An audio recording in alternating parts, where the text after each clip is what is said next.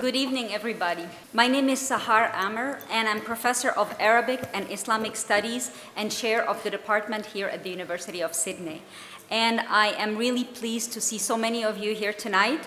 And um, I would like to welcome you to um, the inaugural event of the project, A Continuing Spring Arab and Australian Views on Social Justice, Equal Economic Development, and Cultures of Freedom, which is sponsored by the Council for Australian Arab Relations, the University of Sydney's Department of Arabic and Islamic Studies, and by the State, Religion, and Society Network in the Faculty of Arts and Social Sciences at the University of Sydney. Before I introduce the project and our speakers tonight, and the forum, I would like to acknowledge and pay respect to the traditional owners of the land on which we meet, the Gadigal people of the Eora Nation. It is upon their ancestral lands that the University of Sydney is built. As we share our own knowledge, teaching, learning, and research practices within this university, may we also pay respect to the knowledge embedded forever within the Aboriginal custodianship of country. The project tonight brings together Arab scholars, activists, community leaders, administrators, students, and the general public to discuss and analyze Arab and Australian perspectives of the 2011 Arab revolutions. As chair of the Department of Arabic and Islamic Studies, I very much value our collaboration with the Arab Australian community and affirm our commitment to continue working together to promote the knowledge of Arab cultures in Sydney and Australia. We are especially pleased to welcome tonight with us representatives of some of our partner organizations. Some of them are here with us, and some of them um, I will just mention by name and they send their apologies. Ms. Fadia Aboud, co-director of the Arab Film Festival, she's not with us tonight. Um, Mr. Amir Salim, representative of the Australian Egyptian Council Forum. Mr. Firas Il Naji, representative of the Australian Iraqi Graduate Forum. Um, the Consul General of Egypt, Mr. Ayman Kamel, um, who is also with us tonight. The title of the project, A Continuing Spring, challenges misconceptions about current political events in the Arab world. If the process, which started in late 2010 in Tunisia, was dubbed a spring, as mainstream media has labeled it, then it must be understood as a continuing spring, to use the phrase that Egyptian intellectuals and activists have been using over the past four years a continuing revolution, thawra mustamirra. We are only witnessing today the first phase of a long political and cultural process whose origins are rooted in the history of social movements in the Arab world and whose outcomes will be visible only in the medium and long term. This year, during the tenure of the Continuing Spring Project, we plan to analyze the evolving situation in the Arab world via a series of seminars, public lectures, films, and we certainly hope to see all of you at these events. In fact, I would love to draw your attention to the sheet of paper that is currently circulating. It was at the door at the beginning. Please leave your contact information if you would like to be kept informed of our events. And I certainly hope that all of you will put down your um, names and information. Um, but let's come back to the first event in the series, which is pl taking place tonight and focusing on Egypt. The reason for choosing Egypt to begin the series is due to the fact that not only is it the most populated country in the Arab world, but also because it is the country of birth of Arab modernity. A nation with a long history of social and political movements, including feminism, socialism, and Islamism. The dramatic events that occurred in Egypt over the last three years are rooted in the modern history of the country, and they can only be understood if analyzed from this historical perspective. Tonight, we have a panel of experts on Egypt, which, and they will discuss the opportunities and challenges of three years of uprising. And I'm just going to introduce our speakers and let them and give the floor to them. And I will start with the very um, far um, side of the table with David Hardaker, who is the chair of the panel. And he's a television producer and former ABC's Middle East correspondent from 2006 2008. From 2004 to 2006, Mr. Hardaker lived in Alexandria and then Cairo, where he studied Arabic and taught journalism at the American University in Cairo. From 2009 to 2013, he worked for an Abu Dhabi government organization where he established training programs for reporters in state owned Arabic media organizations across the Gulf. Mr. Hardaker is an award winning journalist, having received the Walkley for his radio coverage of the Israel Hezbollah war of 2006. Um, next to David, uh, we are pleased to have with us Anthony Bubalo, who is Research Director at the Lowy Institute for International Policy here in Sydney and Director of the West Asia Program covering the Middle East, um, Central, and Southwest Asia. From 96 to 1999, Dr. Bubalo served in Australian diplomatic missions in Saudi Arabia and Israel and was senior Middle East analyst with the Office of National Assessments. From 2002 to 2003, he was director of the Policy and Coordination Unit of the Australian government's Iraq Task Force. Mr. Bubalo's research focuses on Australian policy towards, towards West Asia and the linkages between West and East Asia. Dr. Bubalo has published a great deal on Islamism, democratization, and energy um, security, especially in Egypt, Israel, and the Gulf countries. He regularly provides expert commentaries on Middle East politics for the Australian and international media outlets.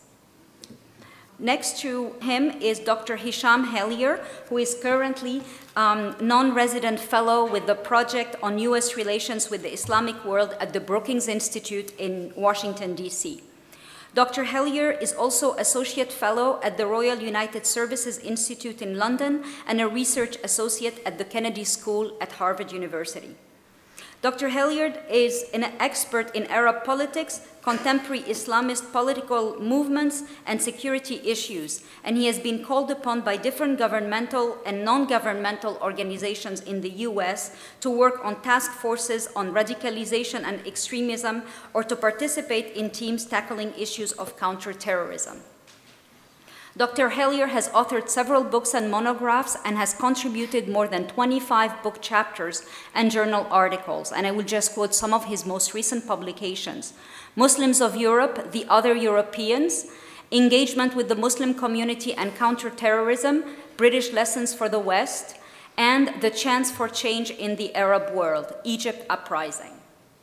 Dr. Hellyer is in Sydney with us this week, and he will be participating in the conference entitled The Arab World, Iran, and the Major Powers Transitions and Challenges in Canberra, and which is organized by the Center for Arab Islamic Studies at the Australian National University, which sponsored his travel.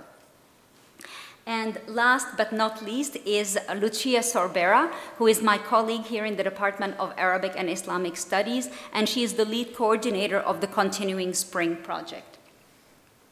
Dr. Sorbera's research focuses on Egyptian cultural and political history, on gender and women history, and Arabic literature. Before joining the University of Sydney, um, Dr. Sorbera studied in Italy, Lebanon, and Egypt, and she taught at a number of Italian universities.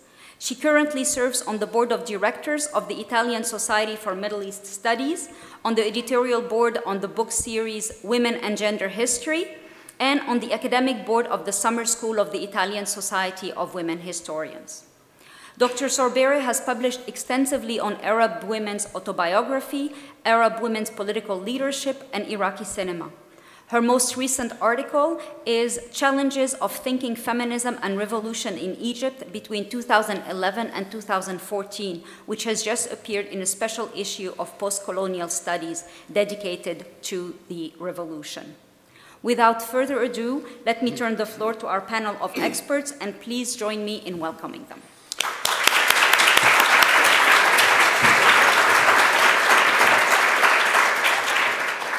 Thank you very much wonderful introduction. As we meet tonight, the timing could not be more prescient, could it? I mean, we have Peter Greste's case due to be decided even as we sit here, I'm told, between 6 and 7 pm. You wouldn't want to bank on that, would you? But hopefully, in the time frame that we're here, we will find out that decision. And uh, I think Hisham has volunteered to be the bearer of the, uh, of, the, of the decision when it comes to hand. As we last understood it, the judge was um, reluctant to, was in the building but reluctant to come out. So heavens knows what that means. It's not just about us talking to each other and amongst each other, this is a conversation. So uh, we will be interweaving questions from very early on.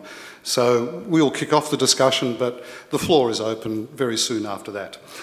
I, guess you know, we all know the events of the last three and a half years. In a sense, it seems to have come full circle. That might be you know, itself open to uh, interpretation. I have found, I don't know about you, but I have found observers of Egypt kind of split into two camps. There are those who believe that the military should have seized power, and those who believe that the military should not have seized power, and that the Muslim Brotherhood should have been enabled and allowed to govern. Whoever would enable and allow is another question. So I would like to kick off with that question as to where our panellists stand on that, uh, what I see as kind of a dividing line about how we view the events of Egypt. Um, and Hisham, why don't we start with you? He starts with the easy questions. start with the easy one first. Well, thank you very much. Uh, before I answer that question, many thanks to Lucia Sorbera, to Sahar, uh, to the school and the university for arranging this evening. Uh, it's the first time I've been in Australia, it's the first time in Sydney, and it's a great pleasure to be here. And um, as our moderator has mentioned, uh, the timing is certainly quite prescient. Um, I didn't know that the verdict in the trial would be issued today, let alone that it would be issued, presumably, um, while I'm talking. And I have to offer my apologies to all of you because as I'm talking to all of you and thinking about what to say, I'm also very anxiously looking at this iPad trying to figure out what is actually going on back in Cairo, uh, where I was a few days ago. Um, greetings to all of you, and thank you for making the time to come out this evening. So, July, uh, I was going to say July 3rd, but actually using phrases like July 3rd or June 30th actually gives a little bit away when you answer that question about whether or not the military should or should not have intervened last summer. Um, but I would challenge the, uh, the framing of the question, um, because that's, that's what I do. Um, I make things difficult when they're supposed to be simple. Um, I did not support uh, the June 30th protests last year. Um, I was not unhappy to see uh, then President Morsi depart. Now, if those things sound contradictory, um, I assure you there are many more other contradictions in the context of Egyptian politics that we can unfold and, and problematize over the coming hour. Um, I didn't support the June 30th protests because I feared that they would lead only to one place, which would be violence during the protests themselves. Um, I had in mind two crowds coming into contact with, with each other, and for the military to then step in to remove the president at the time after a, a great deal of bloodshed took place. As it turned out, there was a little bit of bloodshed during those initial days. There wasn't much. Um, but there was a little, and the military intervened, overthrew the democratically elected president of Egypt, um, and arrested him, along with a number of others, and put in process a new transitional government. Um, the bloodshed that I was so concerned about during those initial days took place later. Um, so you, you might consider by that comment that I fall into the latter category, but I don't consider myself to be part of that latter category because I didn't think that it was possible for Mohammed Morsi to remain in office either. And this is where I think we, we have to be careful about uh, framing this sort of discussion in, in these two ways. Um, I thought that it was actually very unlikely for very practical reasons that it would be possible for Mohammed Morsi to remain in office past June 30th, particularly after the very first day, where pretty much every member of his cabinet deserted him. I also, unlike many colleagues that I knew who were very quick to condemn the coup, and it was a coup, um, at the time, I, I, I felt very, very conflicted on July 3rd. I remember being interviewed by CNN on July 3rd in the evening, uh, just next to Tahrir Square, and thinking that this is a very uncomfortable situation. This sets into, into process a very bad precedent because it means that a government can be removed by a military, even though there were protests, um, and we don't know what's going to happen next. At the same time, and this is where uh, I think I, I, diverged with many of my colleagues in the Western analytical circuit, um, I also thought, and I still think, that it was overwhelmingly popular. And that's a very uncomfortable sort of position to be in. Um, not me personally, but I think the Egyptian people. Uh, I think genuinely the overwhelming majority of Egyptians, if you'd ask them on July 3rd, um, do you support the military removing Mohammed Morsi? I think the overwhelming majority, and I'd say at least 70 to 75% of the population, would have said, yes, we do. And I think that says something very interesting about the political situation in Egypt, where the Egyptian military as an institution is incredibly popular and has been throughout the past four years and even before. And there, there are reasons for that, there, there are long historical ones for it. Um, and that they would have been very much in favor, I think, um, of a military intervention that essentially suspended democracy. And what does that say about that political system? I think it says that it's quite unhealthy, that it's at a certain stage, a mature stage of its development. Um, and I also think that there were other ways that the Egyptian state could have gone down during those days. Uh, I think Mohamed Morsi could have called for early presidential elections. I think that was one way. Um, I think that there were other uh, routes for the military um, and the rest of the political elite to pursue because it became very clear that even though Mohamed Morsi had legal authority on July 3rd, he lacked any executive authority, let alone popular authority. And where does that leave everybody? So on July 3rd, um, I wouldn't put myself into either one of those two camps that you mentioned. I was very concerned. I did think it was overwhelmingly popular. Um, I think, uh, uh, I don't know if anybody will agree or not as to whether or not that's actually been borne out over the past year, but I still happen to think that that is true. Um, I was very concerned about two types of violence on July 3rd um, violence from supporters of Mohammed Morsi and violence against supporters of Mohamed Morsi. And both of those fears, I think, were justified and unfortunately have been realized in in more ways than I care to count. The, the largest number of Egyptian civilians having met their deaths at the hands of both state and non state forces over the past year. So, uh, with that, I'll, uh, I'll hand back over to the moderator and apologies for problematizing your question. For no, no, please. Uh, most welcome. Uh, Anthony. Thanks. I'm not sure I'm going to add to the problematizing. I agree with a lot, a lot of what um, Hisham has said you know, I was, I would have been one of those Western analysts who would have said that the military taking over was a bad idea, without disagreeing with Hisham on the popularity of that action. I think he's right. It was popular, and the military remained popular today. Mm. But the, the question is whether what's popular is, is wise. Absolutely. And, and, and, and I think it was very unwise. And in terms of Egypt's democratic transition, in terms of the move that was made, I think that where we've got to today was maybe not the inevitable conclusion, but the very likely one. I think my problem with the framing of the question is that it's a bit like Tony Blair's speech a few weeks ago. It throws it into a, you know, you're either with the generals or you're with the Islamists, you know, a little bit. Mm. And I think that's a really problematic bifurcation. Because for me, the most important casualty of what's happened um, since July last year is not just been Egypt's democratic transition. I mean, you know, obviously, as, as a process, that has been a key casualty. But the most important casualties are those people that have been swept up in the crackdown by the security forces, the kind of the, the thousands of people that have found themselves in jail, uh, the thousands of people that have been killed or injured as a result of the violence that we've seen since July.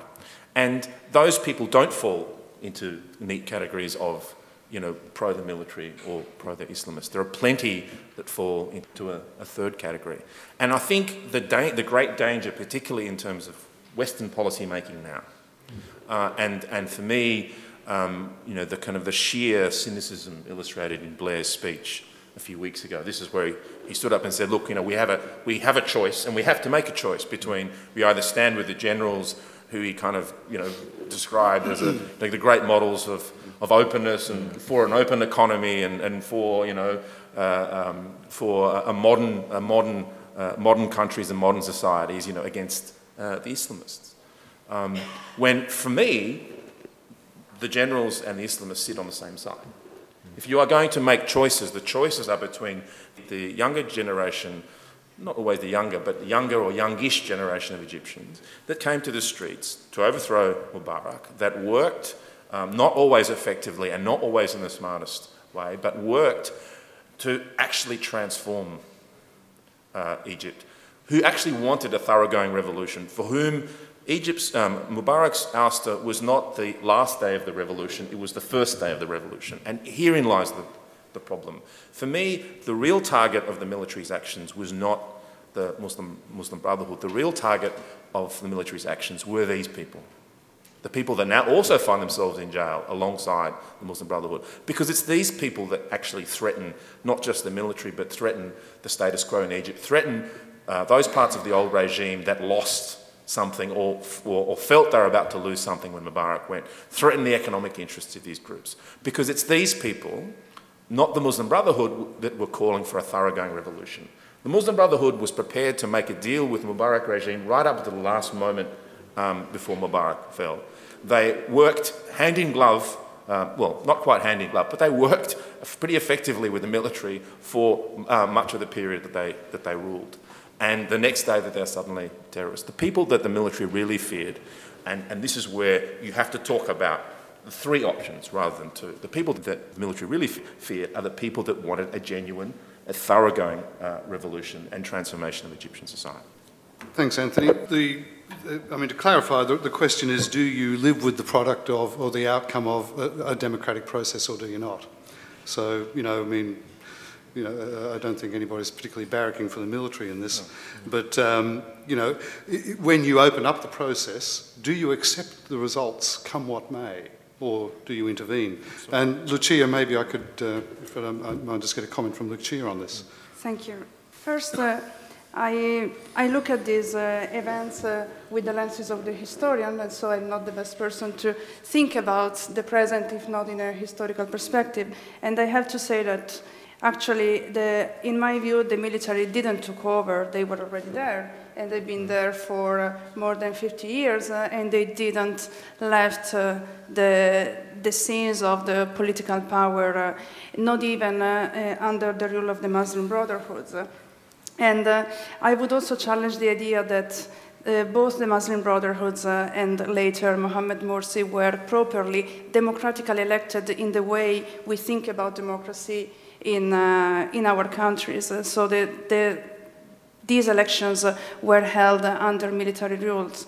And uh, there were people, the, the so-called third square, uh, which Anthony also was making reference to, that which were challenging the idea that elections should happen under such conditions.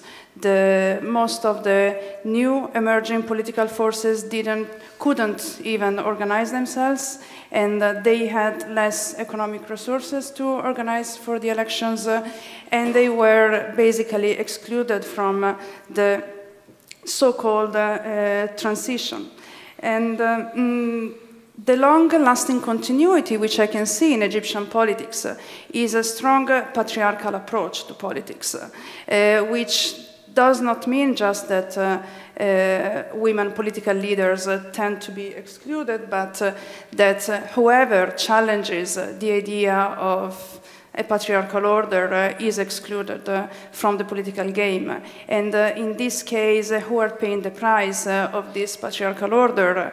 And both the Muslim Brotherhoods and the army, they share this, and the, um, the regime of Mubarak, they all shared this patriarchal vision of politics, are the the true revolutionaries, you know, people who dreams of another kind of countries uh, and who is trying to build a different political process. Uh, Hisham, I think you wanted to jump in a little early on. Thank you, Lucia. I did. Just to uh, just to say in, in response to your comment about yeah. how. Um, how do we react to a democratic process when we, we don't like it? Um, now, in some, in some countries, um, such as the US, you, you elect the president and he's there, he's stuck. Uh, you're stuck with your choice for four years. Um, in the UK, where I'm from, that's not necessarily the case. You do have snap elections, you do have early elections, uh, precisely when it, uh, when it happens to be the case that you have a problem of popular authority or legitimacy. Now, obviously, in the UK, given its history and its, its current context, even if Cameron, um, if his popularity dipped into single digits, I don't think that the armed forces would necessarily intervene to remove him, however popular that might turn out to be. Um, the, uh, the, the, the problem that I had with the June 30th wasn't the call for early presidential elections. In fact, I thought that it was actually a very good call. I just thought it would never happen. I thought it was incredibly unlikely that Mohamed Morsi would actually call for early presidential elections, even if 70 million people went to the streets. And I'm not, I'm not legitimizing, by the way, the numbers that have been thrown out time and time again of 30 or 40 or whatever million people that came out. The uh, next stage in, the, uh, in, in my mind then would be that there would be many people that would go out, that he would not step down, and they had made it very clear that the Tamarrud campaign had made it very clear that they would stay until he was in a position to call for early presidential elections or else. And this or else made me very uncomfortable because I didn't think that there was any way or else would be satisfied without violence or without some sort of military intervention. Both, uh, I was actually far more worried about violence than I was about the military getting involved because I thought that that would be a precursor to the latter. So I, I'm bringing this up because uh, the framing that we've had, um, I'm not so sure about Australia, but the frame that we've had in the US and the UK, and indeed within Egypt, is that the very idea of calling for early presidential elections was somehow undemocratic. And I don't think it was. But I do think that there would have been many other alternatives on July 3rd to July 3rd that would have been far more democratic in a million different ways than what eventually took place, which was the military removing a democratically elected president. Okay, so uh, you called it a coup, Yes, I did. un- unequivocally a coup. I, uh, on July 1st, I said that this is a coup. Uh, that was after Yeah. the ultimatum was given. On July 3rd, I made it very clear that it was a coup, but I also made it very clear, which annoyed a lot of people, that I believed it was a very popular coup um, and that the majority of the Egyptian people would have signed up to it. Now, that says something, okay? It doesn't make me happy, but it is something I must recognize, Yes. right? So, Yes. the, this anti coup okay, movement, I do not consider it to be legitimate because I think it, it has its own problems, which Okay. is precisely the one about popular legitimacy. There's an important point here, and, and it's, you know, Hisham's pointed to it, is you are not talking about a full-blown democracy. So it's not about what you do, what's legitimate in a, in a full-blown democracy, one where institutions develop, uh, the rules of the game are established. You're talking about a democratic transition, and this is the, the great challenge for all democratic transitions, is how do you manage that process of getting to a non-democratic state to a democratic state where the institutions are formed, the rules are formed, and everyone abides by them. Yeah. Some countries can do that. You know, Indonesia was a great uh, example of how you got there for, for its own reasons, and frankly, I thought some of them were applicable in an Egyptian case. I think a lot of it had to do with the attitude that, that almost all the political actors in the Egyptian spectrum took, um, which in many respects was, I think was a quite negative one, which was how, do, how does this better serve my interests rather than how does it serve the interests of a, of a democratic transition that in the long term is going to serve my interests because the system is more open, I get to contest elections, I get to win, lose. Um, um, but Hisham raises a really, really important point. As, as negative as I am towards uh, what happened in July, and you know, I certainly see it as a coup. Um, uh, it, I can't answer that, you know, that, that question of what do you do that situation? Do you simply say, well, okay, he was democratically elected, and even if he's working to undermine the democratic processes that brought him to power, you just have to sit back and wait for the next election. Uh, clearly, in that tra- system of transition, you can't do that. So, um, just to make this more complicated, Please. um, sorry, Anthony. Um, I actually really wanted him to stay for four years, Yeah. but I had a very, I have to admit, a very, um, uh, how, how do I put this, a very selfish reason for doing so. Um, my impression of the Brotherhood in Egypt, and particularly Mohammed Morsi, was that it, it was. Um, it was a phase that I thought the Egyptian political process had to go through. And my ideal scenario would have been for Mohamed Morsi to actually succeed in remaining for four years and being voted out of office, and then we would never hear about this ever again. Um, and that- Sorry, that was- would that have happened, do you think? I think when you get to presidential elections, um, it would have definitely happened. Um, keeping in mind, Mohamed Morsi won by literally a hair, okay, against a representative of the former regime. Okay, uh, there is no doubt in my mind that from July, uh, from uh, January 2013 onwards, had there been presidential elections, he would have lost. There's no doubt in my mind about that. And that's what I wanted to happen. What I was concerned about, and this was months before July, I was, con- uh, I, I, was to- I was actually writing about a coup in March 2013. Um, I didn't think it would happen like this at all. I'm not that good of an analyst. I don't, I don't want anybody to think I predicted that. But I did predict the date. I did say there would be July, but I thought there would be July because July is the most, uh, is the hottest month of the year. It also happened to be Ramadan, okay, which is the most expensive month of the year. So I thought that when you put those two things together with a very bad economic situation, that a repeat of what actually had happened in January and February in Suez in Egypt, where the army did come out to restore order, that that would again be the case all across Egypt uh, as a result of things like food riots. Okay, so while I wanted him to complete his term, I really wondered if that would be possible without there being widespread chaos at some point because of things like that, because of food riots and so on. So um, I, I am actu- I'm actually not that sympathetic to the idea that he would have been successful, even if he had had the intention, and I think that there's good evidence to suggest that. If, he, if Morsi and the Brotherhood had been successful in actually destabilizing the democratic values of the institutions that existed, such as they are anyway, I, I didn't think that he would have that opportunity. And I don't mean opportunity in terms of time, but in terms of capacity within those institutions. And you saw it very clearly that the institutions, past a certain point, it wasn't from day one, but past a certain point in Mohamed Morsi's tenure, they rebelled. Very clearly, they rebelled. It wasn't straight away. And um, you, you hear now all of these stories of how the police were working against Mohamed Morsi from day one and so on. That's rubbish. We know very clearly that the police were taking their orders from the presidency, from the ministers uh, that he had appointed, um, and were, for example, attacking protesters in front of Ittihadiyya in December of 2012. But it did happen. I think around March, April time, you could definitely see that shift. Would you include the judiciary in that analysis? No, the judiciary. Uh, well, in terms of the judiciary, I think very early on uh, made it very clear that they were going to use the letter of the law, um, regardless of how uh, how the situation called for things, um, regardless of the fact that there had been an uprising a couple of years earlier. Uh, I think they made that very very clear, um, and uh, I, I think it was a bad battle for Mohamed Morsi to actually wage. Um, I think that the, the judiciary, from very early on, were very uncomfortable with the idea of Mohamed Morsi in power because they suspected that he would start to make significant changes. Um, and indeed, that's exactly what he tried to do. Um, and his major misstep, I think, during, besides the fact that he didn't call for early presidential elections, his major misstep during his year was actually the quote unquote constitutional decree of November 2012, where he essentially put himself and his decisions above the law.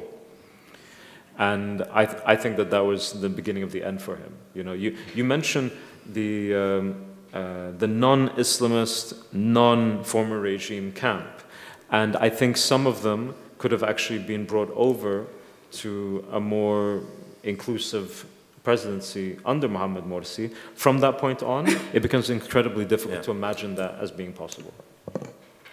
Yeah. Lucia, do you want to comment on this? Because I think we should take some questions from the audience uh, around this question. Yes, I just uh, wanted to. I'm sorry. Um, I apologize for interrupting. Um, the verdict is in. And the verdict, uh, according to what I've been told right now, is that uh, Peter Greste has been sentenced to seven years in jail.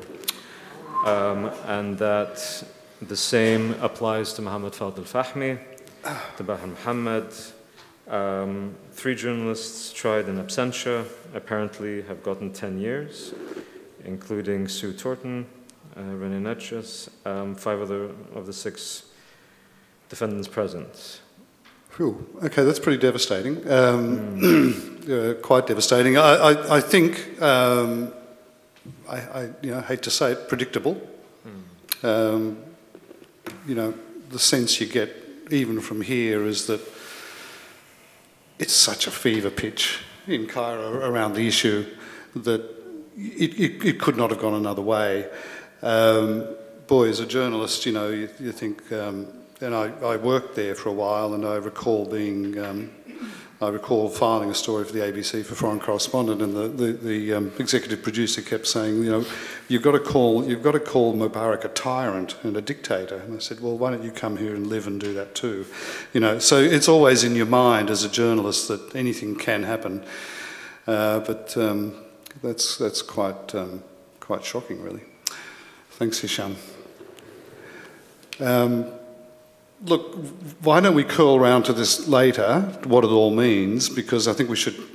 You were you were developing a line of thought there, Lucia. Yes, I, of course, I completely forgot what I was developing, but it's uh, the.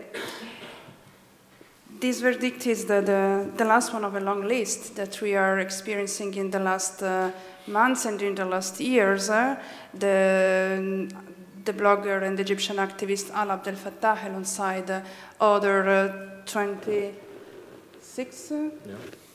people, uh, have been sentenced to 15 years. and you, you should figure out that these these people they are about between their 30s and their 40s and sentencing them to 15 years uh, has a, a has uh, not only symbolic but also practical consequences. Uh, you, you, know, you, you get rid of them from the public life uh, if uh, the sentence is applied uh, for most of their active life. And, uh, and, this is something which uh, in other countries, uh, in Egypt, already happened in the, in the 80s and under Sadat regime, under Nasser regimes, intellectuals and activists were the first to be put in jail. Unfortunately, there is a literature of, of memoirs from the jails written by men and women's activists.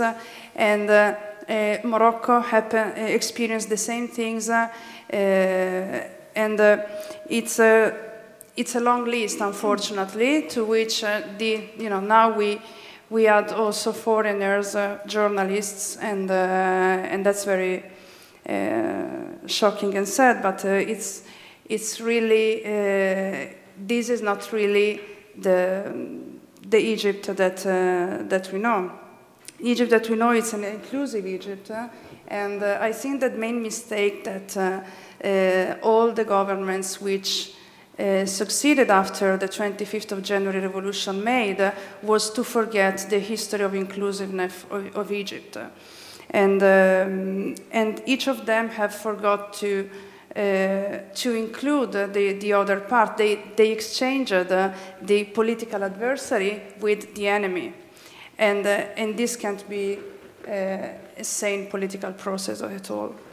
I think a gentleman here had I don't want, I just want to say with respect, I think you're overreacting emotionally, and I wouldn't be surprised to see the head of the government overturn this verdict or absolve it. In this way, it's a 50-50. They have their cake and eat it too. But my question comes to you about the fundamental issue you haven't touched on, and that is democracy itself. I think two of you talked about it a little bit. I'm just wondering whether this is the fault of people like George Bush, who uh, went around at, uh, many years ago saying that he wanted to see the Middle East become democratic. And my question, that, that's part of it, but my question here is, is Egypt and other countries ready for democracy now? I think that should be addressed, and maybe that tells to put your comments in, in better perspective. Okay. Hisham, please. Uh, thank you for that. Um, two things. The first, um, you're right, it is possible that uh, the executive could pardon um, once it goes through to its final sort of stage. Um, the second thing um, is, is Egypt ready for democracy and George Bush? Um, I'll be very frank with you. Um, I've heard many times over the past few years, which is not quite what you're, you're getting at, but it reminds me of this discussion. Um, uh, were, these, uh, were these people in Tahrir and other places during 2011, were they simply you know, the puppets of uh, a foreign agenda? Um, were they people who had been trained in, in Serbia and by Google and, you know, uh, all these sorts of things? And um, I, I realize you haven't said that, but I'm just bringing up this point because it strikes me that we forget that people do have agency, that they do have agency over their own destinies and futures. Um, and uh, I was there during that time. Um, I was also uh, in Egypt coincidentally, I believe, when George Bush started, you know, uh, talking about these sorts of things, and, and there was no connection between the two whatsoever. Um, in terms of ready, um, I don't know any country in the world that's ready for democracy. Um, I really don't, um, including the United States of America, but it doesn't really stop us from giving people the opportunity to actually learn it along the way. And that's what I hope for Egypt. The same thing was said about Indonesia after its democratic transition. People saying, well, it's not going to work, Indonesia's not ready, it's too big.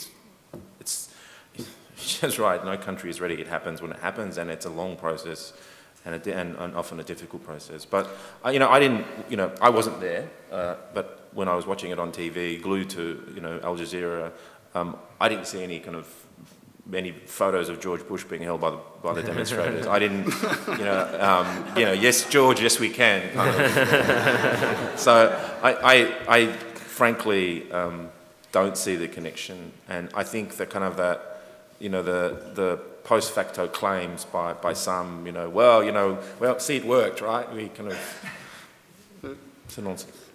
Yeah, please, the chair. Yeah. I think that we should also take, bear in mind that the violence uh, which the regime is exercising against these people uh, is perhaps directly proportional uh, to the danger that they represent. You know, if they would, wouldn't they be so dangerous with their ideas uh, and with their will and with their agency, they shouldn't deserve uh, so much attention from uh, their own government. So, uh, and I might uh, just just to follow up on this, uh, the gentleman's point about Bush and democracy, etc. So, what do we make of the uh, the visit of John Kerry, Hisham, to uh, Cairo, and his meetings with the with the president?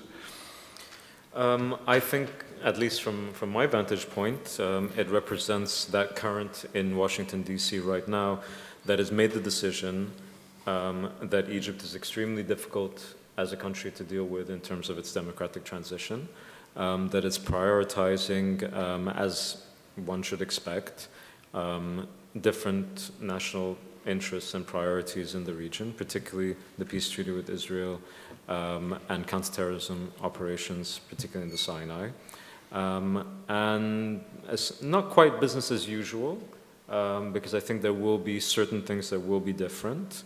But I think the relationship between the two countries is entirely secure. Um, and I wouldn't be, and uh, right now um, uh, there's still a certain amount of, of aid that has been withheld, but most of it is actually well and truly on its way.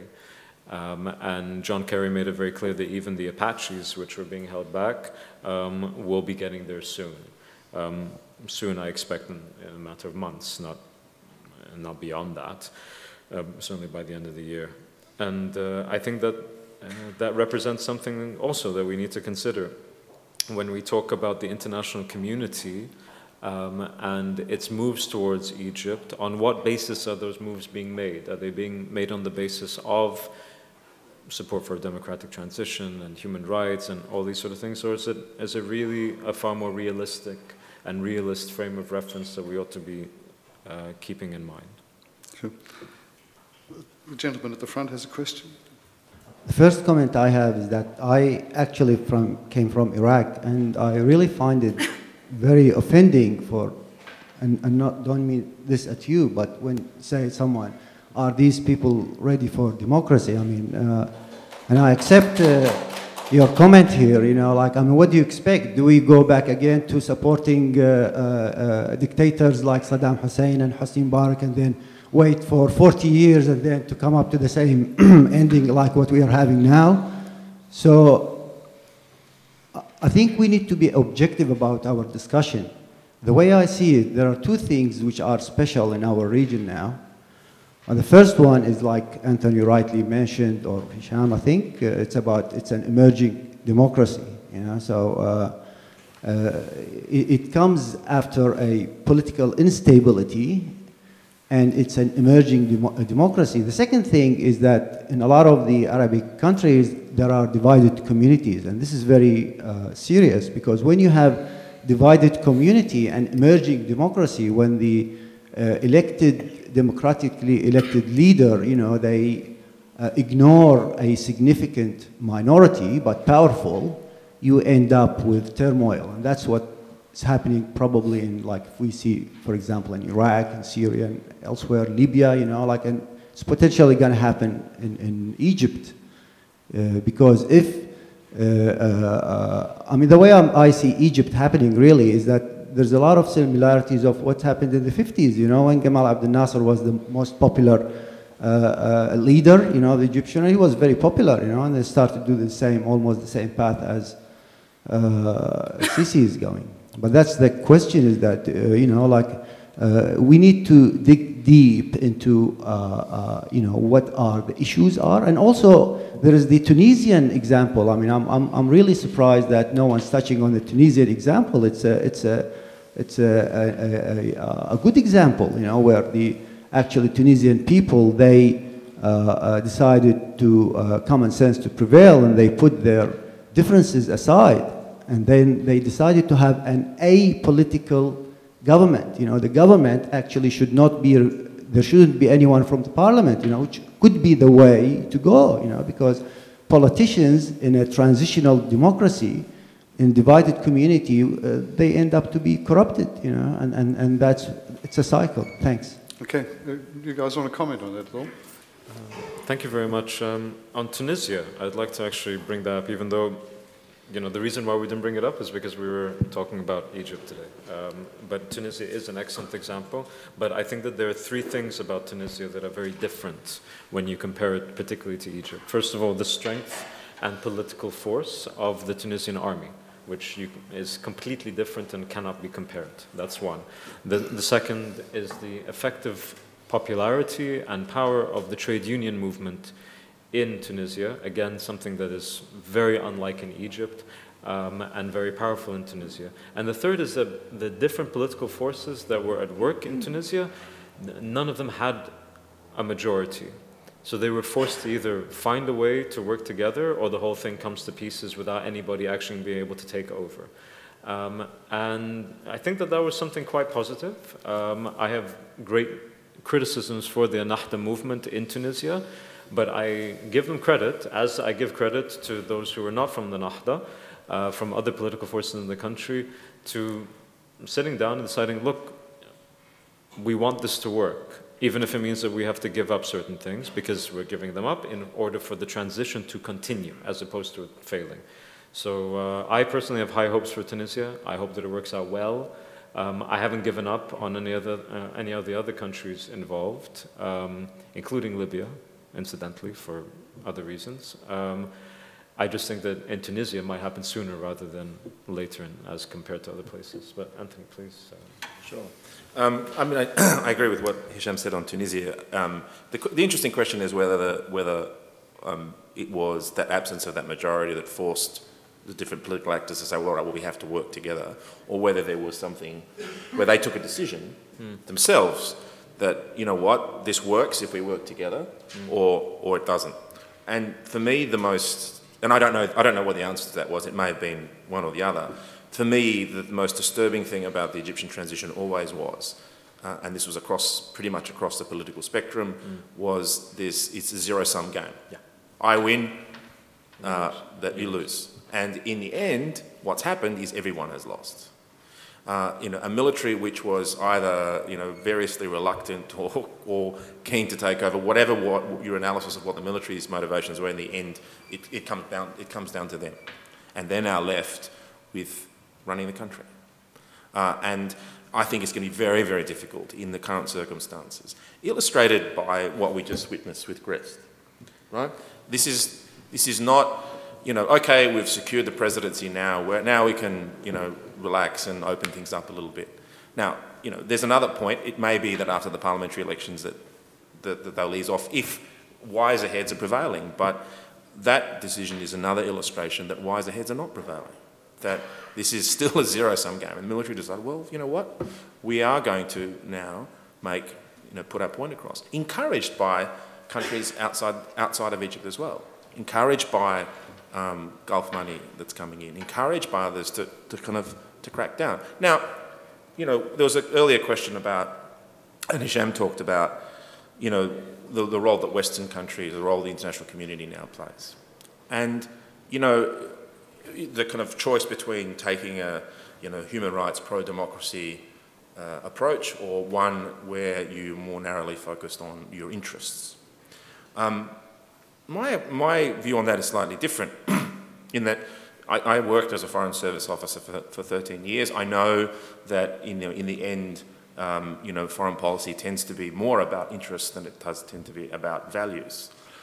My argument to the US, to the Australian government, to other governments is it is not in your interest. Mm.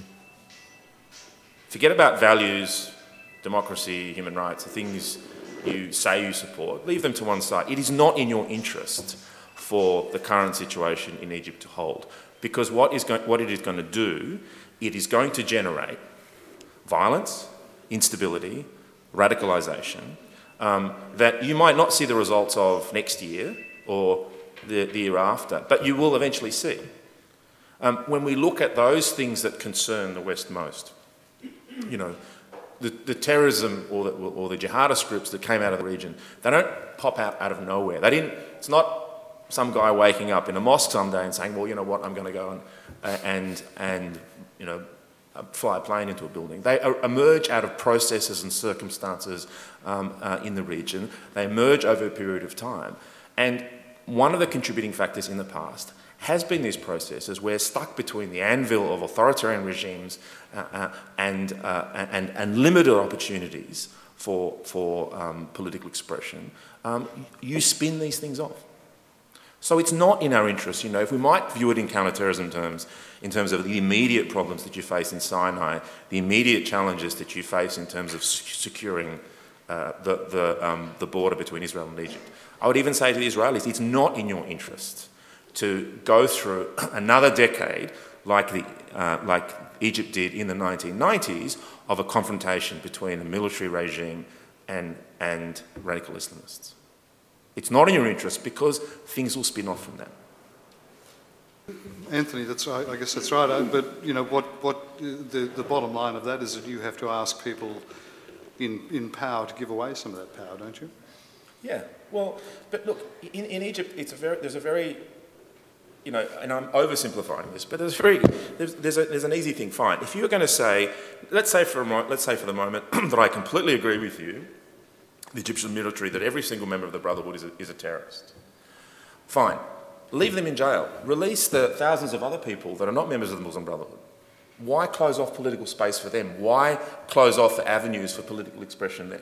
Mm. Why give you know, younger generation Egyptians that want to see a thoroughgoing revolution in the country, no hope. I mean, you know, people talk about the dangers in Egypt today. For me, you know, um, more dangerous than the process of radicalisation amongst the young is a process of disillusionment. That people will pull back from politics because, well, there's no point.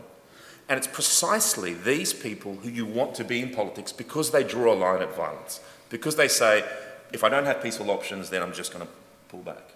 And they're, in many ways, they're the ones you don't want to lose, not the ones that um, will be driven by the lack of political opportunities to, towards violence. I think we should uh, look. I'll take a. I've got hundred questions myself, but uh, let's let's take one here from this.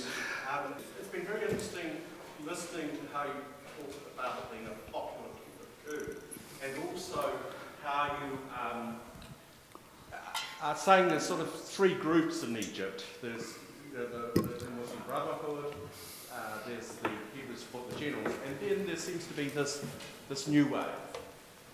I wonder if you can put some percentages around that, and also that this, um, this, this spring, you know, happened back in 2011. So I, I would have thought that there's, there's a sort of an, another generational effect coming through, mm. and that those people, uh, you know, who were who, who are young watching that and 10, 11, 12, 13, 14 have started to uh, determine what camp they fall in. And I'd, I'd like your observations on whether, in fact, they are going to be a force to be reckoned with. And are we going to see the, the, the, the spring blossom into a summer? Okay, so there's three questions, right? Percentages, what, how the young are looking at it, and will the spring become a summer? Do you want to take like one each or do all 3 I'll, ta- I'll take the percentages one. He's the, he's the pollster. the numbers guy, yeah. I, I used to I used to work with Gallup, um, and we did a lot of polling in Egypt, and I've been very curious about about this because um, for the last three years, I think many of us have interpreted Egypt and other countries in the region through mm, not the best sources. Um, I I say this as I'm you know looking at Twitter for my news, um, and it's a very useful medium. It's the last medium that I would go to to judge pu- uh, public opinion in Egypt. Um, so uh, You mean Twitter? uh, um, I would social social, social media. media. in general. Yeah. Um, I don't think that it's remotely representative. Um, Because it's in the hands of an unrepresentative small group, is in- that right? Indeed, Yeah. indeed. And um, uh, in terms of those percentages, and I'm not, uh, these percentages I wouldn't put um, as equivalent to, you know, support for presidential candidates like uh, the current president, for example. But if I, uh, if I had to put numbers on it, um, I would say that the, the forces that back the establishment, um, including the military and other state institutions, I would put them around 75% of the population. I would put the Brotherhood and their allies and sympathizers at around 20, 25 tops, uh, but I'd put them around 20. And I would put that third group, which um, is being spoken of in a very laudable tone as it deserves to be, but I wouldn't put it past five. I would not put it past five. Um, but they will be far more prominent um, in many of our perceptions. And I don't mean either one of these people here, or any of you really, because I know that you, you, you're, you're, you don't view Twitter or social media as representative. But in media discourse, we definitely um, put a great deal more weight on that group because they access the media very well. Um, they are very impressive um, those who have been arrested, those who are not. Um, but uh, I don't think that they've been able, unfortunately, to develop critical mass since February 11th, 2011. Uh, Can I, can I, I just want to jump in on that because I think it is actually linked a bit to your question, which is you know, how, how young people are, are viewing it. I, I guess the, the, the Twitterati or the social media folks, is it right to say that their main uh, objection to how things had been under Mubarak was lack of freedom? Was it a freedom question for them? Uh, I think there was more than that, um, but I would uh, I would prioritize political freedoms in that space. Um, I would say that, I mean, just to throw out more numbers here, um, when you ask uh, when you asked Egyptians in 2011, as we did as Gallup, um, did you support the protests that resulted in the resignation of Hosni Mubarak? Um, it was, I think, about 78% that said yes. Okay, uh, 11% said they actually physically participated, which is huge. Yeah. You know, in a country of, uh, at that point, it was 82 million people. You know, that's huge um, and unprecedented. Um, I don't believe that they were all there for the same reasons. And I think, as Anthony alluded to, I think most of those people that did go actually thought that their job was completed on February 11th. I think Really? there were far fewer who thought that actually this is stage one. I think there were far fewer than, uh, of that 78% that were supportive, Right. um, including also that 11% that actually went. Okay. Um, and I think that this also plays into how things worked out over the last three years. Um, I, they were not, uh, for a variety of reasons, but they were not capable of actually delivering critical mass in terms of political parties, in terms of political pressure. Um, and as time goes, goes on, they become less and less relevant in that regard. Okay, so they were significant, for example, in the second round of the presidential election um, in 2012. Uh, I mean, it was a very close race, but they were significant in that regard. I think they would have been even more significant later on had Morsi tried to bring them in, because not in terms of representation, but in terms of skills, in terms of influence, I think that they certainly had more than their numbers suggested.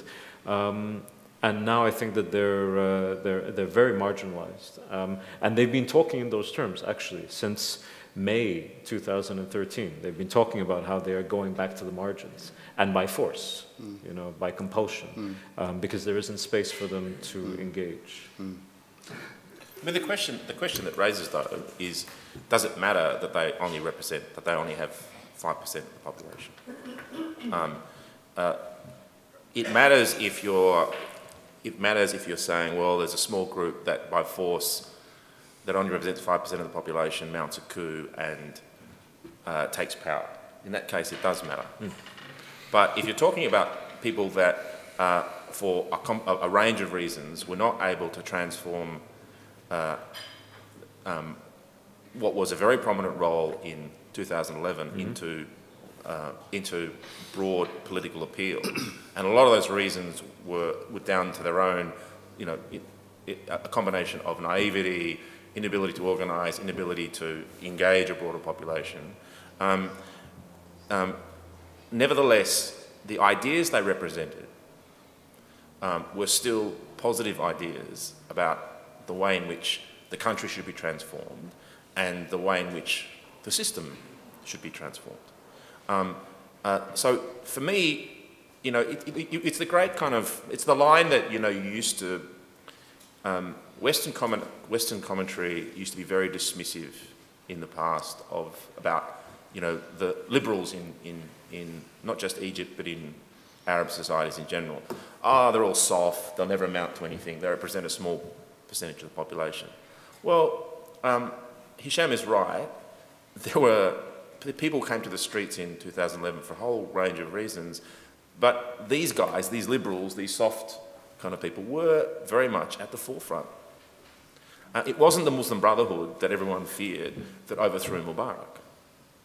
Uh, it was it was the great mass of the Egyptian population, but it was these people that people tended to, tended to dismiss, um, who, who did have, as I said, thoroughgoing ideas about how the country should change, that were able to, to, to bring together, to, to, uh, to represent uh, um, uh, those demonstrations. Now, they failed afterwards. They failed to organise politically. But I, I don't think the fact that they only represent 5% is a reason just to dismiss them and say, well, these guys are not, not important. It's the ideas they represent uh, rather than their inability to transform those ideas into widespread, widespread appeal, which is important, I think. Yes, I, I agree with you on that point, and uh, I would just uh, add that uh, it's we. I think we need to look at the direction of this five percent uh, in a longer perspective, and uh, generally, I can see uh, any revolution in the history which has been led by the majority of the population on any big cultural change which has been uh, led by the majority of the population. It's quite common, uh, and not only in Egypt but also in European history, that big change happened uh, because an enlightened, different majority, minority started to think differently and uh, I think that this is something which happened in Egypt 2011 and which challenges also the, the international community because they are questioning uh, our own idea of political legitimacy, of democracy, and when they call for social justice. Now, do we have social justice in Europe? I mean, I don't want to talk about Australia because I'm, I'm relatively new, new, to Australia, but social justice, it's a, it's a big issue not only in Egypt, uh, but in, in other countries in the world. They, they contested the uh, corruption uh, and, um, and, and, the, and the abuse of politics by uh, an elite.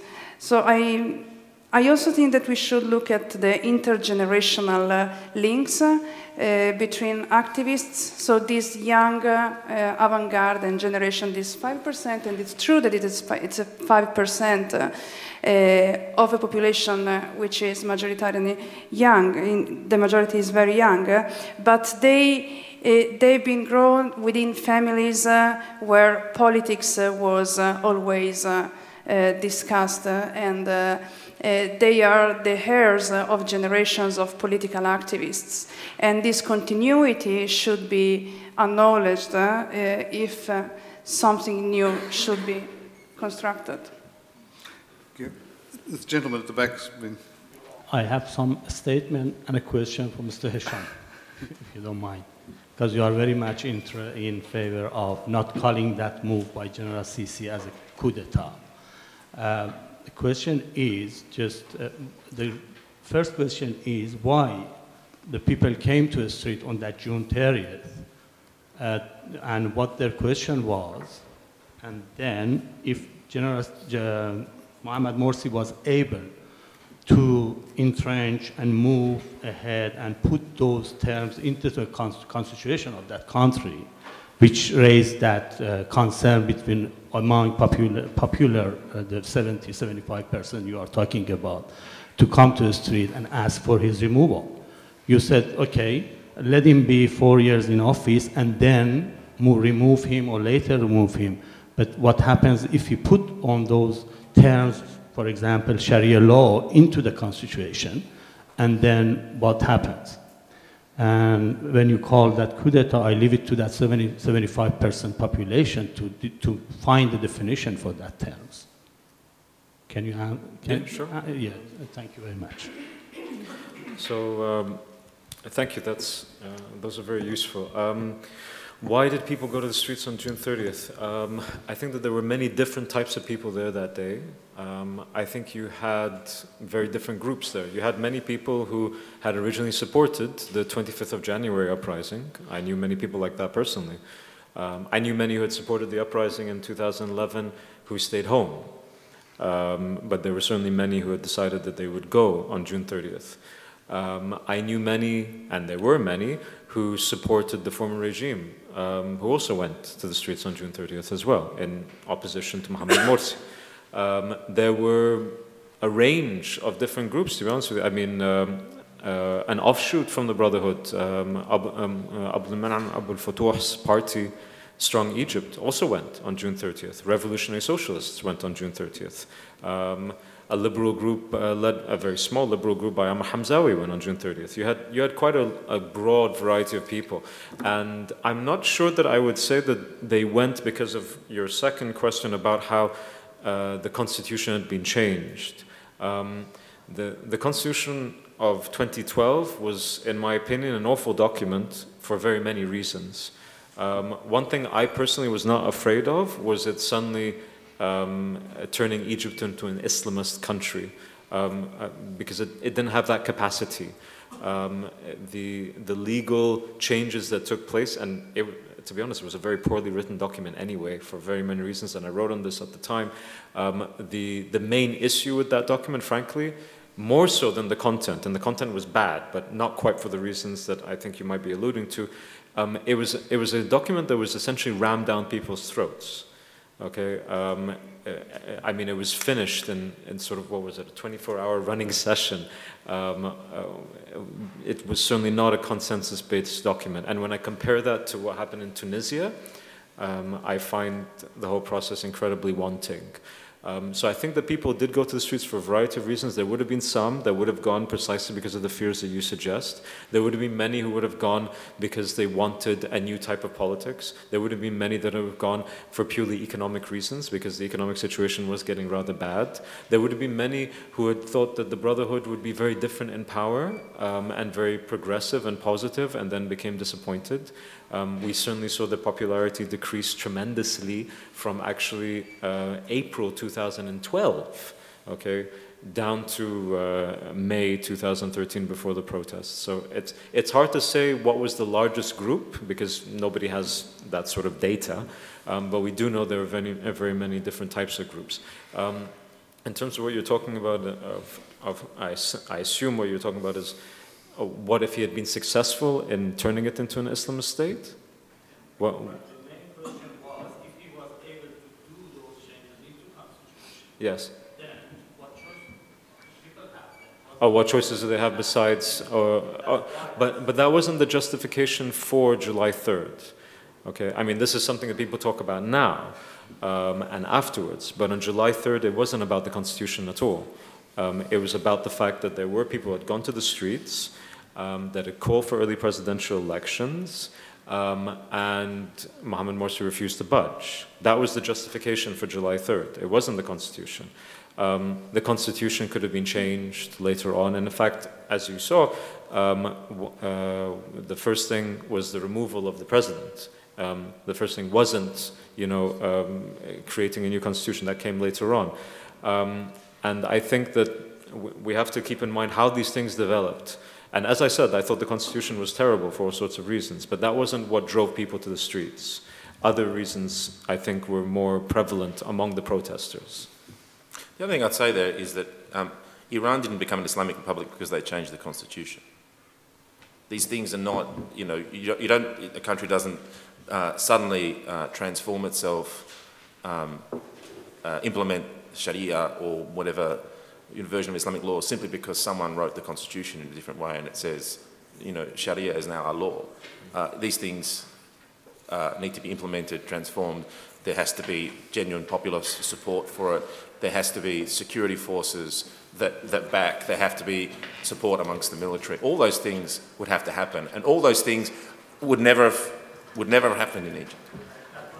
My point is that simply, simply leaving Mohammed Morsi in power and him one day waking up and changing the constitution and it becomes the Islamic Republic of Egypt is not going to make Egypt an Islamic state. Yes, sir. Um, I remember when uh, Morsi was elected and he said he thanks his family, what's Ahli and Ashirati, and my group. He, by this way, he started to exclude the rest of the people from the, uh, the benefit being president for all.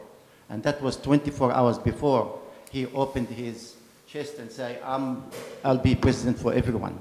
This is the start of that. The second point is the attack against the judicial system, against the, the, the, um, the high court. And um, even they trimmed the number of the member of the high court to get rid of people they saw they are opposite to them or more enlightened or whatever, actually, including um, um, a, a, a woman, which was a very um, um, de- advanced development in the judicial system in, in Egypt. So this one, the, the people went to the 30th of June because for, for one main reason. They felt that the Ikhwan will take over the whole Egypt and exclude the rest. And they were scared that they will take over also the military. It was easy for them to take the, to um, uh, dismiss the, the top military and get their people and so on. And they tried to do that in the police. On the, they, tried to, to infiltrate the, the people. And the police is actually neutral in, in this way. But they infiltrated people who are wanted to get it. The third point, which also um, uh, people from what we call Salafist or um, sympathizer of the, of the Brotherhood, they started to run the law on their hand. And one example was they saw uh, um, a man and his fiancée walking together. They killed both of them because this was against the Sharia. So the, I, it is not the, the uh, uh, it's, a, it's a military coup. You, you're saying it's military coup. You, that's your opinion. And we in Egypt, as you said, 75% of people, they say it was a necessity of the a solution to a, a, a, a no way solution. That was the, the thing. I give you just one question. Man. The, after the, the, the um, uh, 2011, 2015, the military stood uh, beside the people. Mubarak read the message, so he gave up the things. In the 30th of June, military stood beside the, pe- the, the, the people. Morsi did not read the message. In, in the opposite, he was told once and twice and thrice, please let the people elect you again or put yourself for election. And he refused. So that's why you say, I don't ac- accept the word of a coup or popular coup. It was a revolution.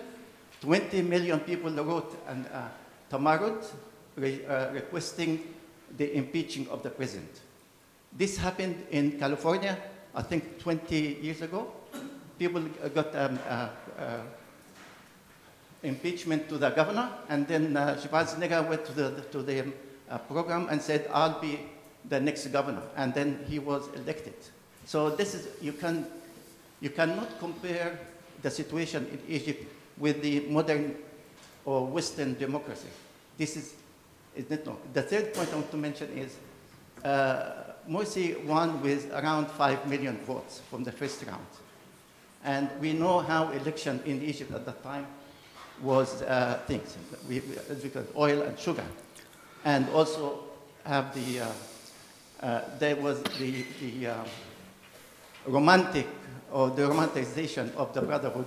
They are the, uh, the, the good Muslims are the, uh, they, they will be good for Egypt. And they were disappointed. Last point about justice in Egypt. You complain about uh, uh, execution, decision, and other things. What about Guantanamo? People turned 12 years in, in, um, in Guantanamo without even giving uh, them uh, a a day in the court. Is, is that democracy? Is that appreciation of human rights? Comment. I have, I have a lot to go through. Um, first of all, I'm an American, and because I'm not an American, I feel no obligation to defend Gitmo. um, in fact, I've written very critically about Guantanamo Bay many times. Um, I simply think that Egypt should have better standards than, than that. Um, in terms of a military coup, I didn't say it was a military coup, I said it was a coup, and I incidentally thought that 2011 was also a coup. A coup and the word coup has a very, very touchy connotation, I think, for many people who think that it necessarily means that it came uh, without popular consent. And we've had this discussion, I think, quite extensively over the past year. Um, I think it was a coup because it's a textbook definition of the word, where you have a military intervene, arrest, and as you say, there were many people out on the streets. Um, but that's, uh, that's kind of textbook in that regard. Uh, and again, I think it was very popularly, uh, popularly done. In the same way that I think in 2011 it was also popularly done, but with different conditions. Um, when you talk about um, the role of certain Salafi movements, um, you mentioned with that one example, there are many other examples, unfortunately, as well, particularly around sectarianism, which was something that I was extremely concerned about during Morsi's year in power. Um, you saw uh, radical, uh, I don't like to call them clerics, let's call them preachers, um, who, were, who were riding the sectarian wave, and it made things very difficult for, for Christian Egyptians, for the Copts, um, for other minorities as well. Um, and just a few days, unfortunately, before June 30th, you saw a very sectarian incident happen where a Shiite family was, was lynched. Okay? Um, all of these things I don't think ought to be disputed, and I think it's very, uh, very important. I would, I would question the, uh, the suggestion that Mohammed Morsi managed to take out the top leadership of the military, because in, in my opinion, Mohammed Tantawi was replaced by SCAF. He was not replaced by Mohammed Morsi. Mohammed Morsi, in my opinion, rubber stamped the process, but Abdel Fattah al-Sisi was the choice of the military leadership. He was not the choice of Mohammed Morsi. Um, no matter how, and this incidentally was very uncomfortable for supporters of the Muslim Brotherhood to accept in Egypt at the time, because I said this very early on that there's no way that in six weeks Mohammed Morsi changes institution of 60 years. I said, no, Mohammed Morsi, batal, yani he's, he's managed, he's been successful. I said, no, this was in the works for quite some time, and General Sisi, as he was then, was chosen by the military to replace Tantawi, not by Morsi. That's my opinion. Um, you're absolutely right in terms of the fact that, and this I think we've, we've agreed upon over the course of the last hour, um, Morsi and the Brotherhood and I do say Morsi and the Brotherhood because he never acted independently, right? Um, was very exclusive, in the way that he pursued governance. Um, that's also not a, a, topic that ought to be of dispute. Um, and I think, I think the more honest and wiser supporters of that movement will finally begin to admit that. It would have been nice if they admitted it at the time, but you know, better late than never.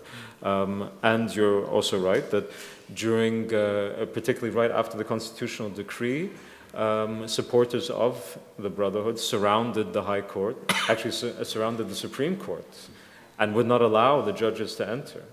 I was very close to where that was, and that was very concerning to me. Um, that any party of power would do that. Um, and incidentally, there were other examples of not, uh, not just courts, but also the Brotherhood leadership calling on their members to go and defend the presidential palace, um, essentially calling for vigilante action, right? Um, none of these things I think ought to be in dispute. Um, I, uh, I, I just think that we have to be very, very, real, uh, very careful about what terms we use. Um, one could argue that it was a revolution. I know many people who did. Um, I don't think, incidentally, that uh, the fact that it would have been or would not have been is negated by calling it a coup as well. Uh, I think actually those two things could very well uh, happen at the same time. Um, you in my opinion, you certainly saw that in 2011, for example. I mean, that was by definition a military coup. Okay, uh, even though people like to think that Mubarak did it voluntarily, but I, I think we all know better than that. Um, I understand the sensitiv sensitivity of the word. Uh, I understand that, it, uh, at least in some people's minds, it means that there was no agency for the people. Um, but I, I think that we just need to call things what they were. The circumstances that led to those different historical events taking place were, were very different. Um, I think the, the state of the Egyptian political arena was very different as well, which is why I presume it was reported in such a, uh, such a different way. Um, and it will persist now um, because of what happened afterwards, okay? Because uh, you, see, uh, you see the weeks, um, and not the months, but the weeks that happened after July 3rd being very different than, unfortunately, the weeks after February 11th. And I think that's why this will persist, um, whether we like it or not. Let me just bring Anthony in, and unfortunately, we're going to have to uh, wrap up. We've uh, reached our um, allotted time. Um, I'll be quick. I mean, in, I, I, watched the obviously debate about whether it was a coup or not, and and uh, like Hisham, I mean, and I didn't describe it as a coup at the time in 2011. I also came to that conclusion that if we're going to describe July last year as a coup, then we have to describe, mm. by textbook example, what happened uh, in the overthrow of the Mubarak regime as a coup as well. But in the end, I also came to the conclusion that what matters is not what we describe the events on that day, but what happens afterwards. Mm. And herein, you know, there are lots of lessons lying around here, uh, not just in Egypt. Um, the, the, lesson for Morsi, and I'm sure the, the Brotherhood that have gone, you know, into, you know, circle the wagon survival mode uh, and are not, uh, at least not publicly, looking critically at their period of rule, the lesson there is uh, uh, unless you govern for all Egyptians, whether they voted for you or not, uh, then you, your legitimacy will be undermined, particularly in, at, at, moments of democratic transition when the institutions of democracy are not established. That is a lesson that Nouri al-Maliki in Iraq is learning today. Um, the question is, Will President Sisi also learn that lesson? And so far, he has demonstrated that he hasn't. Thank you very much, Anthony.